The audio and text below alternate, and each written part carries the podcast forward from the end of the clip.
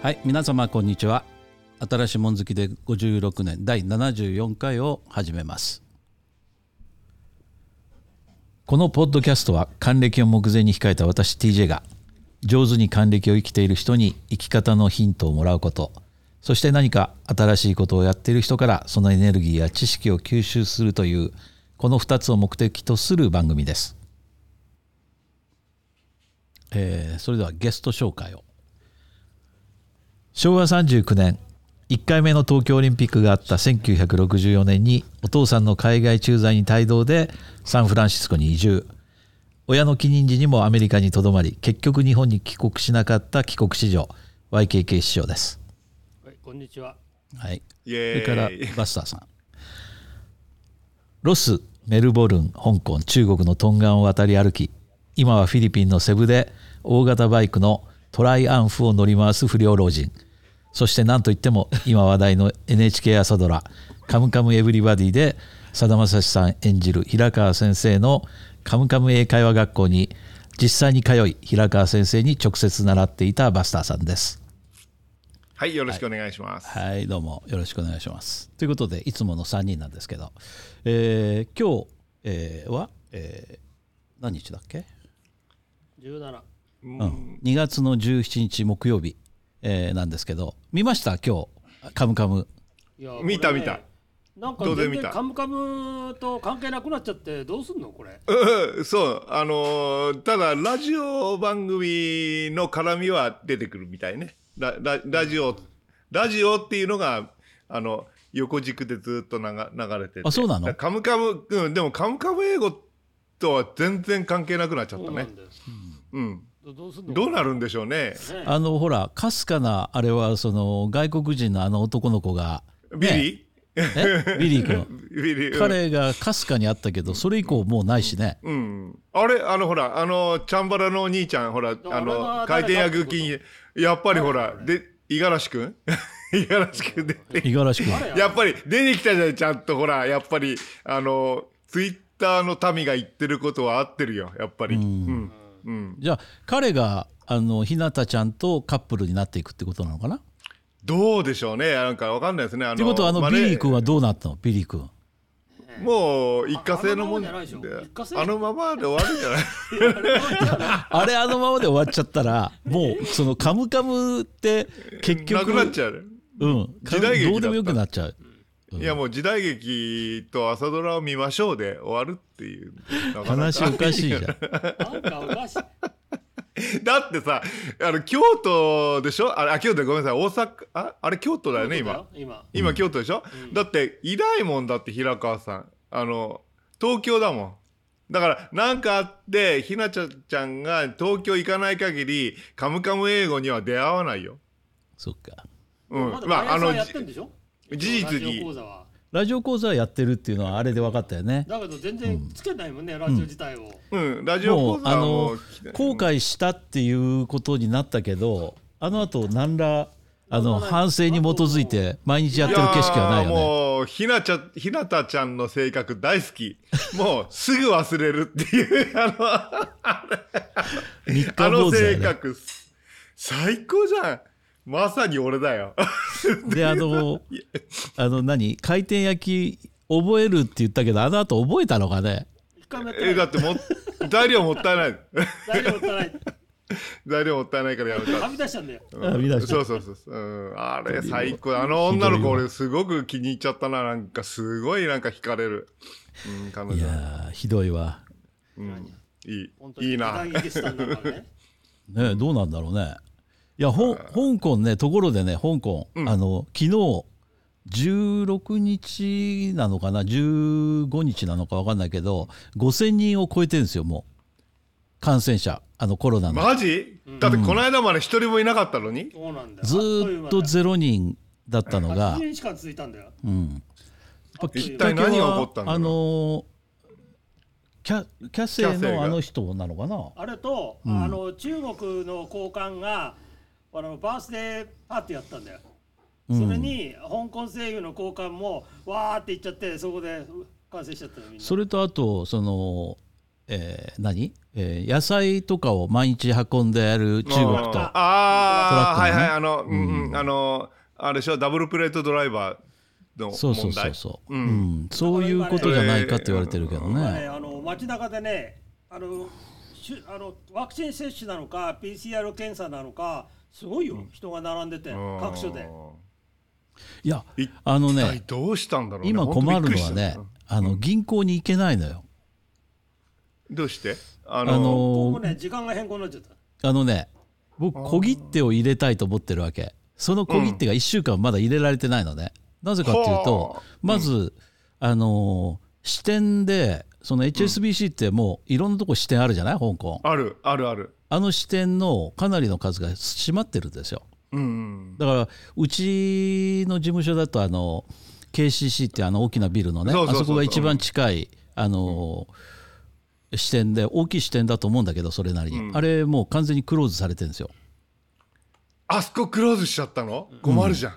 うんうん、で、えー、たその家の近くのさ、門国のあのすごい巨大なシティバンクと対面になってるのあるでしょ、あのあそこ行ったらさ、あのあ、なんか外にえらい行列できてるなと思って、これはもしかしてあのミラーの、あの大人気なの歌手のミラーのなんかなのかなとか思ってたらさ、なんと エイチエスビーシー から外にずっと並んでるわけよ。それに並べってこと？そう、それに並べってことだ。で、なんかその多分お店の中の窓口の入場制限があるんだと思うんだよね。だからお店には入らせないで、お店の外にこう行列並ばせてっていうことで、まあもう面倒くさくなってもうやめると。で、あのチェックのそのデポジットマシーンなんかもあのクローズされてるマシーンが結構あるんですよ。おー、うん、っていうことでね、今あの香港大変ですよ、うん、だからレストランとかね、ショップでも誰か感染者とか濃厚接触者が出ると、うん、クローズになっちゃう。それちょっとでも大変だね、それね、うん、チェックの入金って困っちゃうね、そしたらね。そう、すごく困ると思う、うん、今だからよくあのー、あの口座によっては、あ、口座っていうかその銀行によってチェックの小切手のそのポストはできるっていうところもあるんですよ、はいはいはい、あ、それポストができればまだいいよね。本あの最近ってチェックのそのマシンってあのそのチェック入れると、そのチェックのスキャンがされてこっちに確実に入ったっていうレコードがこっちに残るじゃないですか。はいはいはいはい、はい、あのチェックの投函っていうのは若干の不安感があるでしょ。あれあるある、単なるそのポストだから、うんうん、そうだね、うん、だからあんまり僕好きじゃないんだけど、うん、まあでもしょうがないね、それはちょっとこの時期はね、そうそうそう、こっちもね、なんかね、あの営業時間がくじからにじまでになって、一回あの エイチエスビーシー のそのいわゆるこあの店内に入れる人間がごにんかな、ごにんとかろくにんとか、そういう、うん、まあで外にずらっと並んでて、ただあのガードマンが僕の顔知ってて、あ、お前こっち来いって言って言ってくれて、あのそのすぐすぐあの。あ、こいつはここにあの口座があるやつだからな、あのこっち入っていいからって言って、でサコッと入って出てきて、いいね、いいね、それサンキューってすっごくね、あの エイチエスビーシー のあのあのガードの方感謝してます本当ありがとうございます最高じゃんそれやってくんなよ今。あのでもあの並んでる並んで並んでる人は怒ってるちょっとね、そうそう、ね、な, んなんだあいつだけいいんだって言って、もう最近はあ の, あ, のあれで香港もプレミアアカウントだからって別に分けてくんないんだよ、もう一列です、えーうんうん、何のためにプレミアアカウント開いてんだかよく分かんない、うん、あんま意味ないね、なんかね、もう意味ない本当に、なんか、うん、もう大変。えー、というね、香港あのゼロき、ゼロ金利じゃないや、ゼロコロナ対策っていうのがやっぱりちょっと無理がそろそろ出かかってると思う、うん、まあ、そういう、ね、かなり苦しい状況で、でね、今日はそれがあるからよりあのなんていうのシリアスになると思うんだけどこの間前回の、あの、えー、放送の最後で言ったけど、あのドイツの横山さんが、はいはいはい、うん、ちょっとあの数日前にえフェイスブックでこう書いておられたんだけど、彼女はえドイツに住んでて、でもし自分が死んじゃった時にはこの死亡届っていうのを領事館に出さなきゃいけないんだよねっていうことをまあ書いておられて、それを見て、あれそういやお俺だって同じだよなと、そのもしここでコロナに俺がかかってあの死んじゃった時には誰かが領事館に届けなきゃいけないんだけど、その届けるっていうセンスを絶対持ち合わせてないと思うわけ、家族が、うん、ということは私は死んでないことになるんだよね多分それいいじゃんこれねどうしたもんかなと思って、そのよく言っとかなきゃいけないなっていうのがきっかけでで、うん、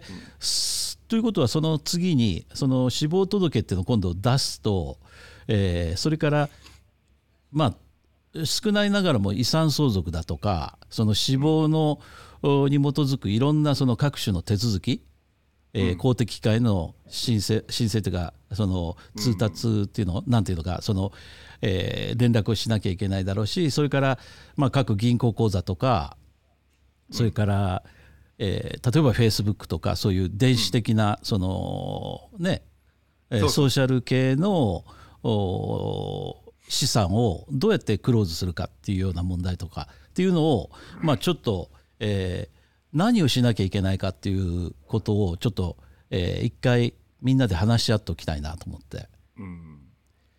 いやだそれはこの ティージェー がやるっていう話で終わったんじゃなかったっけこの間あれいやだからねこれ、うん、その僕がやれることっていうのは所詮限られてるっていう、うん、まずねあの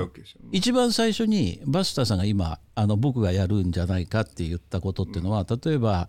え G メールとか Facebook とかのその処理っていうことですよね。それはあの Facebook にはそのえ自分がもしいなくなった後のその処置をお願いする人っていう登録することができますよね。だからそれはいいと思うんですよ。で僕が今ね自分で一番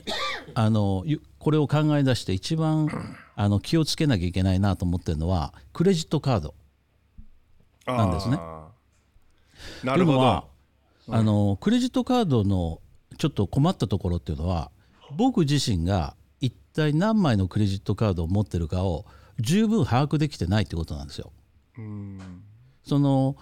メインで使ってるクレジットカードがあの何枚あるかっていうぐらいはもちろんしっかりと認識してるんだけど、ついつい出来心で使っ作っちゃったようなカードっていうのもあるんですよね。で例えば僕の場合だと、えー、反戦カードっていうのがあるんですよ。例えばね。でそれ何かっていうと無印の、あのーえー、反戦カードってあの無地ってあるでしょ、あのー、ある無印良品の、うんうん、あれの反戦カードってのがあるんですよ。無地って書いてあるんですよ。でそれのはあのそれで払うとね ごパーセント 割引してくれるんですよね。でポイントがそのたまる安いとかなんかそういうようなにつられて作っちゃったカードがあるんですよ。でそれがあると例えばあの香港のスーパーマーケットのヤタとかあるでしょ、うん、ヤタもなんかあの、えー、それなりのろっぴゃくドルいちまんえんぐらい買うと、えー、ディスカウントが普通の エイチエスビーシー のカードで払うより大きいですよとかって言われて、それをそれなりに使ってるんですよ。でもそれって全然僕のメインじゃないわけ、うん、でそこ行った時だけ使うってそうそうそうそういうそのどっかの何かお得だよって言われてついつい出来心で作っちゃったようなカード、うん、それもあって、うん、でそれで、えー、一番困るのはあの年会費とか月会費みたいなものをそれをたまたまその支払いに使っちゃってる場合には、今度その僕が死んじゃってえ家族がえっと例えばネットフリックス見てたら急に見えなくなるとかっていうようなこともあるでしょ。で年会費っていうのがかかるかもしれない。でこの間ねそのもう一つえ僕日本に旅行に行ってた数年前にあの空港でいよいよその乗るっていう手前にアメックスのあのお兄さんがいたわけそんなの作るなよそんなもんでこれ分かると思うけどアメックスのお兄さんがなんかボールペンかなんか持っててあのこのボールペン差し上げますって言われてで言われてまさかのボールペンボールペンが必要だったからそれカード申請したんじゃないよねいやそうじゃないんだけどそのそこれ入ると、えー、ラウンジとかも入れますし得ですよって言われて入ったわけで入っちゃって、それがね会費、まあ、にせんえんぐらい払うのしいちねんかんに、まあ、知れてるっちゃ知れてるんだけどにせんえんだってね、だってこのにねんかんいっかいもその海外旅行してないのにさにせんえん取られるのもあれでしょ。で、うん、ああ今年こそキャンセルしようと思って、あれにがつのあのあれだったから、で最初見たらさ解約にはあの電話をしてくださいってあるわけ。電話じゃなきゃ解約できないわけで、恐ろしいね、電話じゃなきゃ解約できないのにゼロいちにゼロになってたりするわけよ。お向こうは良かれと思って、うん、ゼロいちにゼロの、 あのフリーダイヤルになってると思うんだけど、そうそう、うん、フリーダイヤルって外国からかけられないよね。かけられないですね。ええということで、そのでもあのいよいよ誰かに俺の声色を使ってもらってはかけなきゃいけないかなとかいろいろ思ってた時に、あの海外からの人はここっていう電話番号があの見つかって、それでかけてこの間キャンセルできたんですけど、まあそういう問題があるよね。あの要するに自分が知らないクレジットカードが あのあるんじゃないかということ、うん、それからもう一つ、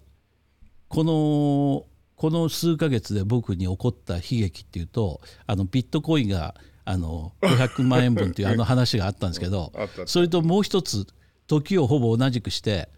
えー、僕のあのメインで使ってるシティバンクのクレジットカードからひゃくまんえんぶん相当の、 あの不正えー、支払いっていうのが行われたっていうのがあるんですよね。ほう。ひゃくまんえんぶん、ご、うん、もっとあったのじゅっかいに分けてそのあのごまんえんとかじゅうまんえんとかがこう支払いあのあって、それを今度あのなんていうの電話をして、うんうんうんうん、で結局全部、うん、あのキャンセルしてもらえたんだけど、うん、怖いのはこれ僕がいて自分のクレジットカードと認識してて、でキャンセルも、うん、してない状態でその、えー、その不正な出金があるよってことを認識できてたからよかったけど、これ例えば自分がいなくなっちゃって家族がそのまあ、香港の場合だったら例えば口座をそのまま放置しちゃうことだってありえるわけだよね。あるあるある、うん、でそこで勝手に引き去られてて気づかないってことだってなくはないでしょ、うん、そうだから最後まで吸い取られて終わり、そう最後まで吸い取られて終わりみたいなこんな恐ろしいことないよな。いやだから銀行ってすごく儲かってるあの、ね、だからね僕はね、うんあのクレジットカードをオートペイっての絶対しないのよ。それは必ず何らかのアクションでもってお金を入金しないとダメようにしてるわけ、うん、めんどくさいけど、うん、だからこれ今まさにこういう時のためだよね。だからクレジットカードってのはほらあの有効期限ってのあるでしょ。ある。だ例えばね死んじゃったとで誰も知らないと、そういう状態でもその有効期限が来ちゃうと向こうでは新しいカードを送ってくるでしょ、うん、で受け取っても今度アクティベーションできないでしょ他の人は、はいうん、だからそれでもう自然消滅よ、うん、でお金が多分、あのー、こっちが支払ってないんだから、うん、で向こうにも支払われないわけだから、そこでいくらかバランスが残って後まで吸ったもんだするかもしれないけど、うん、少しは安心かなと思ってそういうのしてるわけ、うん、オートペイにするとあるだけなくなっちゃうからね。そうだね。なくなる。最後まで取られて。だからめんどくさいけど、うん、全部そうしてる。ああ、それは本当に今となってはその方がいいかもしれないと思うね。オートペイのが楽でいいんだけど。うん。うん、僕それ。日本のクレジットカードってダメなんだよ。いやすっごくすっごく大変だったよ。お袋お袋の時。自動引き落としかできないんだよ日本のから。そうなの。クレジットカード。え？そうだよ大変だったよ。おふくろ の, あのクレジットカードとかセゾンカードとかいろんなのこんなもう山のじゅうあの相当見つかって、それ一個ずつ一個ずつこうキャンセルしていかなきゃいけなくて。そうだよね、うん、伊勢丹カードとかさいろんなそのデパートのカードがたくさんあったね。あの伊勢丹カードとか、うん、もう一個なんだどこだっけな。僕は全部放置したね。でもさそのお母さんがそのきっちりしてるお母さんでちゃんとそれをまとめて、例えばそのえー、そういう銀行類とかクレジットカードっていう棚があって、そこに入ってたらそうやって後でこう一個ずつ精算できるけどさ、そのそれがもしおろそかになっててよ、カードもどこにあるんだか分かんないっていうような状態になってるっていう、それがすごく怖いでしょ。怖いね。だからそれね、いやまあただそれ、うん、その前にだから一番重要なのはもう一す即その預金をすぐ全部引き出してその口座クローズ し, してしまえということを誰かに頼んでおけばいいんじゃないの？あのいやだからその、うん、まずね、その日本の場合だと、うん、あのこれ始まる前にちょっといろいろ調べてたら、日本の場合だと誰かが亡くなって、うん、そうすると、うん、師匠に関してはお母様が亡くなった時に勝手に銀行口座が凍結されたらしいんですよ、師匠は。あのうちもそうでしたよ。でそれって、うん、あのどういうその流れでそうなってるのかなんですよね。だからあの死にあの死亡あのなんていうか死亡証明書っていうのを持って銀行に行くわけですよ。うん、それだからそれはバスターさんがその口座を凍結したってことだよね。それだったらそういうことそういうことそういうこと。そうじゃなくて師匠の場合はオートマチックだったっていうの。あのね死亡届出した。オートマチック死亡届出したら分かるんじゃないの？市役所に出した翌日から引き落とせなくなった。うん、あそれはあの連絡行くんでしょうね、やっぱり。いやそれね、それを調べたのねさっき。それは、うんうんあのーうんえー、そうなって自動的に引き落とされるあの引き落としできないというか口座が凍結されるだろうっていうふうに思ってる人もいるけども、うんうんえー、それはそうではないよみたいなことが書いてあるのね。でただあの死亡通知が各金融機関には多分何らかの形で入ると思うんだけど、でも考えてみればね、僕らが昔ねそのまだ若い頃昭和の時代って、うん、銀行口座ってもういとも簡単に作れた時代があったよね。あったあった、うんそのうんえー、会社の融資で一つ口座作るとかさ、うん、そんなことだってできた。さんぼんばん一つでできたねね、そういう時代ってそこの口座をもし今もずっと使い続けてたら、うん、そしたらそれって誰に紐づいてるかって分かんないでしょ、うん、そのそうですね、死んだ人の口座だっていう証明ってできないよねなかなか。ちゃんと自分の実名で、うん、で、えー、本当にその、えー、戸籍と紐づいてる口座って日本であるのかなと思うのね。例えば年金が入ってる口座があって、その年金口座と何らかでその関係性がこうきっちりとしてると、例えばねあの死亡と同時に年金もえ支払われなくなって、そのそれに紐づいてる口座が凍結されるんだったらなんとなくその順番でこういくような気はしないでもないんだけど、そういうえ自分の名前じゃない口座だって昔は持てたわけで、そういうのを持ってる人はそしたら使えちゃうわけじゃないの？うーんいや使えちゃうと思うよ。ただって言ってるようにどうもシステマティックに全て行われてはないような気もする。だよね。郵便貯金、ゆうちょ、ゆうちょはダメだったね。ゆうちょにはゆうちょはやっぱり行ってあの手続きしてっていうステップが必要だった。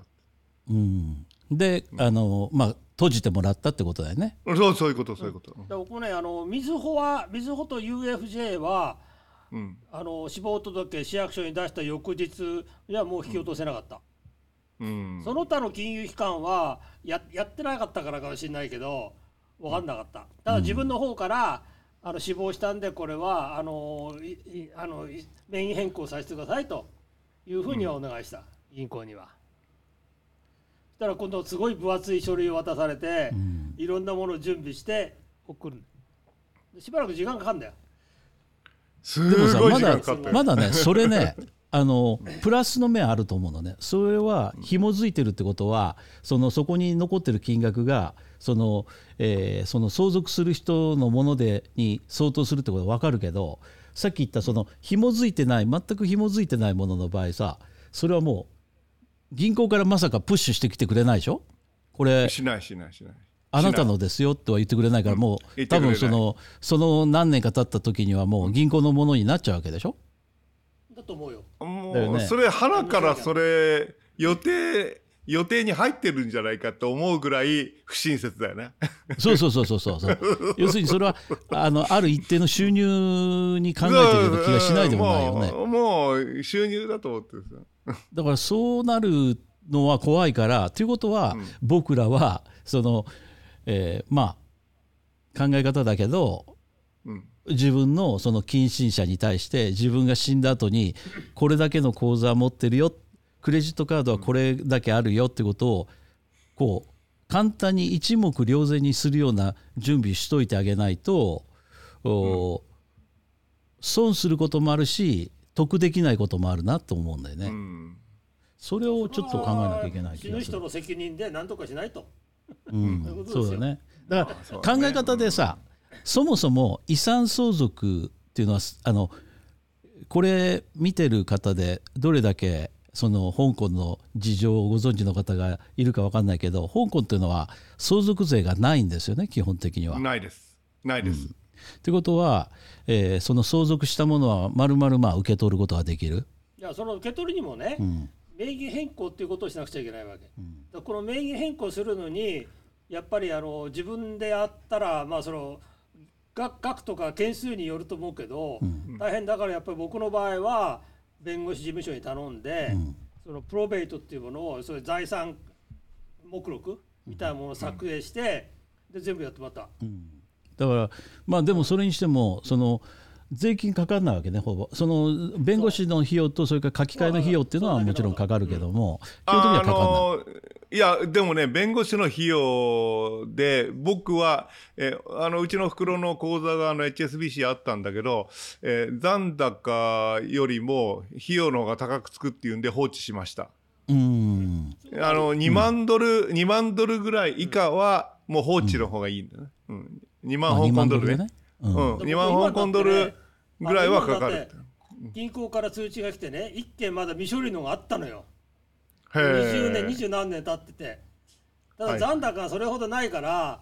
い、用意しなくちゃいけない書類が大変だからもう放置しようと思った、うん、だからさ今だったら、ね、でもさ、もその香港の場合あの日本ももうそうなってると思うけど、基本的にはそのステートメント、まず昔はその銀行預金のその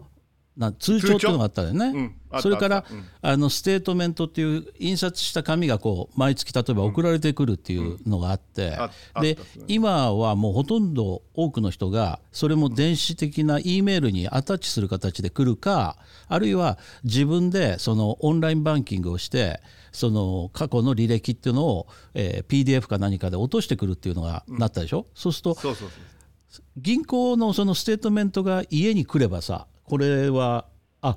まだこの口座、まあね、お袋の口座あったんだとかさ、うんね、なんか認識できるけど、うんね、それからお母さんがその銀行預金 の, その通帳を持ってくれてたらそれも分かる、うんうん、でも我々みたいに僕なんてもう ひゃくパーセント 全, 全部電子、えーうん電子ねうん、通帳っていうかその E ステートメントっていうのかな、そういう風になってるから、本当にその私以外の人がそれを管理するってことは多分できないと思うんだよね。だからまあ ティージェー さんの場合はまあ一箇所に全部お金をまとめてまとめるっていうことと、それからあのクレジットカードとかそういうのも一つに一つかあるいはまあふたつぐらいバックアップとにするのがいいんじゃないかなって、あんまり、ねうんね、作らない方がいいよ。万が一ぽっくり放っていっちゃったような場合は、うん、だこれではしょうた例えば残された奥さんなりあの息子がね、うん、少なくてもあのー、アイディー ナンバー分かってんだろうし、うん、そうそうそう エイチエスビーシー とか行って、うん、これこれこれ当時マサエっていうのがなくなったと、うんえ、ただ内容が分かんないからあのこれで調べてくださいと、ということで、あとはだから弁護士とかどっか通じてそうだね、うん、プロベイトで遺産相続の手続きをすれば、うん、銀行側はその情報を開示してくれますよ、うんうん、なるほど、うん、だからだそれなりにそれなりに持ってる人はそういうふうなことすりゃいいよね、うんうん、ねない場合だよ問題はね。ない場合もまああのお金現金でさ、今もうもう ティージェー なんかも当然そうやってると思うけど、別にそれもうお金を現金で持つっていうのは比率っていうのはどんどんどんどん少なくしてるでしょ。みんな不動産にしたりとかなんかそうしてるでしょ。いや、なんかないよ。僕自分の名義ってあれだよトライアンフにだいだけだよ。あれ僕の名前の、 あのここにあるのはあのトライアンフにだいあのきゅうひゃくシーシー と せんにひゃくシーシー のオートバイにだいだけで、あとは全部あの他のオートバイ、あのこの間買った ひゃくにじゅうごシーシー くらいからあのカルロスの名前だとか、このコンドミニアム買ったのもあのカルロスとキアラの名前だし、それからあのビーチハウスだって嫁さんの名前だもんじゅうねんまえから、うん、だからああ死んだらもういいんだよ別に死んでもあのさ多少現金が多少あるけど そ, それはまあね、適当にこうトランスファーかなんかしてもらえば全く分かんなくなるっていうのはないと思うよ、うん、ないないない、うん、もうない。いやだからでこうもうね、うん、クレジットカードすら使うのやめちゃったもんね。僕全部デビットカードで、あのあのなんですか、あそこ行って エイチエスビーシー のクレジットカードじゃないんですよ、あの、えー、デビットカードっつって、でその直接それでお金払うの、あの口座口座に預金がなかったら使えないっていうやつでやってる。それが本来、それがいいの、うん、そうそう、なるほど。すっごくもう、うん、すごい便利。すごいね、素晴らしいね。僕、うん、自分で今考えてても、僕本当、うん、あのあの Google のスプレッドシートにあの毎日つけてるのね。今それ大変じゃん。だってこの銀行にいくらあるっていうのをつけてて、うん、その銀行、それから証券会社にいくらあるっていう。そのありかをさ、ちゃんと教えておかないと。そう、それは言ってるんですよ。一回、うん、あのいちねんぐらい前に息子に僕 の, あのコンピューター開いて、ここのこのこれは必ず俺があの何年何月何日の俺の資産が全て分かるようなスプレッドシートを用意してるから、これを見ろといいなそれ、りゅうちゃん頭いいからいいなと。うちのなんかもういやいや次の日聞いたら忘れるさ。本当に覚えてるかどう か, どうか分かんないけど、このシートを見たらこのタブが月ごとになってるから、もう毎日それ書いてるから僕は。そでもそれは何してくれっていうかっていうと、そのえー、この各銀行に一体いくらあるかっていう残高が全部見えるから、その俺が死んだ時にはそれを必ず引き出すようにしろと。それからその、えー、エムピーエフ とそのそのなんあのまあ断りきれずに買ったようななんかあるじゃん、そういうあるあるあるねあるでしょ、ああいうあれの連絡先をそこにあの、うん、テキストのメモとして入れてんのね。で死んだらここにとにかく連絡しろと。だってあれ、うん、そのああいうのあるじゃん、なんとか証券みたいなやつでさ、その死亡なんとかみたいなのあるじゃん、その生命保険みたいなやつあるでしょ、ああいう。あれもさ、本当に俺が死んだ時にちゃんと提携してくれるのかなと思うんだよね。俺以外の連絡先知らないと思うんだよね、うん、彼ら。だからだから死んだらガッツポーズしてんじゃないの。だから保険なんか入っちゃいけないんだから。そう僕保険なんか一切入ってないよ俺。そうそうあのあの保険入らないっていうのじゃ大賛成なんだけど、これね、そうは言っても、うん、友達とかで、ね、そのだって昔うちにいたあのエリックとかローさんがみんなその食うに困ってあの保険みたいなのやりだすわけよ。そうかいやもう引っ越しておいでこっち誰もいないからやめてそれそういうのを始めたからって挨拶来たらさあ、まあしょうがないね。いくらかはそのやってやんなきゃかわいそうでしょ。いや、まあ、しょうがないじゃん。それはもうやつのやつの取り分ということで。そうそうそうそう。あんたあるよ。でね、師匠だってもう 保, 保険僕に言われて分かった保険解約するって言って、保険解約するってじゃあ 今, 今回行ってくるからって言って帰ってきた時に師匠にどうでしたちゃんとできましたって言って、いやあれね解約したら今もったいないからもう少しさらに追い金してもうちょっとパワーアップしといたって言って帰ってくるからね。だから保険会社はあのなんすかあのモネの絵とかさゴッホの絵とか買えるんだよ。本当そうだよね。だってあの YouTube でみんな言ってるよ。あのなんだっけあのエクストリーム現代社会のあの中田さんだって保険買えって僕の保険金どこ行っちゃうんでしょうね。やっぱあの海外になってるんじゃないでしょうかねってこの間言ってなかったかな。あ そ, れある、ね、そういうこと言うとちょっとやばいかも分かんないけど、ゴッホのひまわりになってるっていうね。ゴッホのひまわりになってるさんじゅうはちおくえんなんかなんかそういう買ったみたいですけど、この間だっていっこ保険キャンセルしたんだって言われて、うん、でキャンセルしに行っていっこキャンセルしたんだけどふたつ新しいのかとんでもないね。すごいな。そうだよね。そうだから不安になるよね。不安に陥れられるんだよね、うん、保険屋さんに。いやあの不安、いや今のね、うん、保険っていうのは例えば日本にいたらね、基本的に医療保険なんていらないよ、うん、最低でも例えば先端医療だけカバーする、うん、月何千円だよこれだけだったら。だからそれだけ入ったら十分だよ。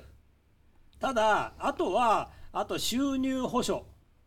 とかと、それだけの目的なんだよ保険ってすでに今は。いやだからそのあの若いうちの保険ってのは本当入っちゃいけないと思うし、うん、その家族がいてその小さい子供ができた、僕がね持ってたのはとにかく子供が生まれた時にまあその、うん、自分がその成人するまでに死んじゃった時に学費ぐらいが出るような保険って入ったけど、うん、それだけじゃないかな有益なのって。それ以外ある？あとはね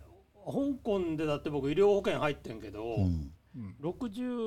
う何歳ろくじゅう超えたぐらいから入ったんだよ。であの、うん、もう今の年になると全く何も保険入れないから、だって 毎,、うん、毎年ごまんドルぐらい払ってんだよ。それはちょっと医療保険だって師匠保険入る必要あんの？だからこれ完璧に使い捨てなんでかけ捨て、うん、かけ捨てでしょ。だからね、じゃあいつもキャンセルしようと思ってキャンセルしようと、うちのクリスが絶対ダメだって言うんだよね。何が考えて、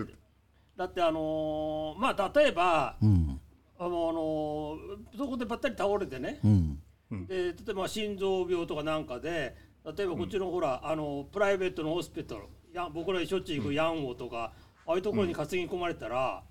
うん、もう何十万ドルひゃくまんドルだよ。いやだからパブリックに行きゃいいだ、うん、パブリックに、うん、パブリックにあのさすがに心臓が止まりそうな時はあのあのほらなんていうのああの一番アージェントだからちゃんとぎ あ, あ, あれ入れてくれるから。だから前ねあの僕のあの先輩の方がね、うん、まさにそれであの肝臓がんのイマージェンシーでパブリックのホスピタル行ってほとんどタダであの手術して回復したの。ただね、それその頃のフォローアップがもうパブリックのホスピタルではほとんど無理。予約取ってください。はんとしご、うん、死んじゃうよはんとしご。それ死んだ。だから、うん、同じ先生でもそのプライベートのホスピタル行って見てもらう。それともいっかい何、うん、いっかいじゅうまんドルですよ。そうなっちゃう。死んだ方がマシじゃん。それはだからさもうさそのあんまり長生き知る必要ないんじゃないかと俺は 思, 思い出してきた近頃の。いやそれはもうそうださ、うんうん、でもう僕の年僕の年ぐらいでそうなっちゃってる、うん、だから人によるわけよ。だから全然病気せずにはちじゅっさい超えてきゅうじゅっさいになって大往生、これはハッピーだよ、うん。いやあのななそれなんだっけなんとかコロリっていうんだよねあのえーピンピンコロリだピンピンピンピンコロリってピンピンコロリが最人生最最高のでもあれだよ。ピンピンコロリってなかなかないんだ、ね、ないないないないないんだ本当ないでやっぱりあの僕のおばあちゃんがあのきゅうじゅうきゅうさいでもうあちょっと飲みすぎたから今日寝るわって言って寝て次の日の朝あの起きてこなかったっていうこれ最高の生き方だなと私は思うんですけどね。だからうちの母親もね、うん、あの亡くなった時はやっぱり生前何ヶ月間はもう病院暮らしでしたよ、うん、だからやっぱりその介護をあの人を雇ったり、うん、いろいろやるとやっぱり月にねやっぱりよんじゅうごじゅうまんかかった、うん、保険を使ってもね日本の、うん、だから師匠やっぱりだからフィリピンに移民すんだよフィリピン来たらほぼタダみたいなもんだよなのいちにちせんえんぐらいだよあのあのそれ看護婦さん雇って俺があのうだうだしてあのしててもベッドの上に寝かせて死ぬの待ってりゃいい、うん、でもう終わりそれで俺の人生終わりであのにだいのトライアンフはなんとか名義変更して誰かが乗るということで OK というそういう人生設計。あとはね皆さんちゃんとあの遺言書は書いておきましょうね、うん、あ遺言ね、うん、これはやっぱりやっといた方がいいよ、うん、とはねそうだね、うん、ウィルねウィル、うん、まあ遺言書はでもさその師匠ちょっと複雑じゃない？まあ言ってみれば全然複雑じゃないよ、ねえー、なぜかっていうと相続者ふたりしかいないからね、うん、そ, そういう意味ではあれなんだけど、うん、あの師匠なんつってもさんかい結婚してるからね、うん、でしょ、うん、それからその娘さんうん、そのいろいろ そ, のそれは遺言書くべきだと思うけど、うん、僕らなんてあバスターさんも結構大変だと思うんだ。ああ書いた方がいい。大した大したことないよ。いや大したことない。いや自分で大したことないと思うんだ。自分で大したことないけど問題は残された人。そうなんだよ。残された人だったから。うん、なるほどね、いやそんなのうまくやるよ。自分は書けないんだもんらしいんだ。うん。まあみんなで。俺なんてた、うん、シンプルだよ。足のさん一人と子供一人だからね。うん、そうそうそう、うん、今んとこそうだよね。今んとこね。うん、で本当かどうか分かんないね。それも分かんないね。うん、本当かどうか分かんないね。実は戸籍に勝手にその一人入ってるっていうのね。もう分かんないじゃん、うん。それは面白いよね。そういうのがあると。そうそうそうそう、うん、いやで後で名乗り出てくるかもかんない。私は当時まさやの娘ですっていうのさ、そうそうそう中国あたりから来るかも。いやでも今 ディーエヌエー 鑑定ってのあるからさ。うん、ああそうかそうか。証明難しい。それ、うん、いやそれそれが怖い。でも ディーエヌエー あの昔さその香港と深センをこうねバスターさんと車でよく行き来してた時にさあの、うん、あったよねあの ディーエヌエー 鑑定あの請け負いますっていうの、うん、あったあったあったあの下に括弧してい、うん、いかようにでも書き換え可能ですって書いてある。あれお金払ったらどうにでも書いてくれるんだよ。そうそうそうそう要はそんなそんなことをしても遺産をクレームするだけの遺産がある人のことのことだよ。そうそうそうそうそう。だないからいい。面倒くさいことはしょうがないじゃない。うん。ということでね、ちょっとねこの辺で一回前半終わって後半ね僕はねちょっとあの皆さんにねあの僕が最近考えてる一つの技っていうのをちょっと聞いてもらいたいんだけどその話をしたいと思います。じゃあ一回ここで。はい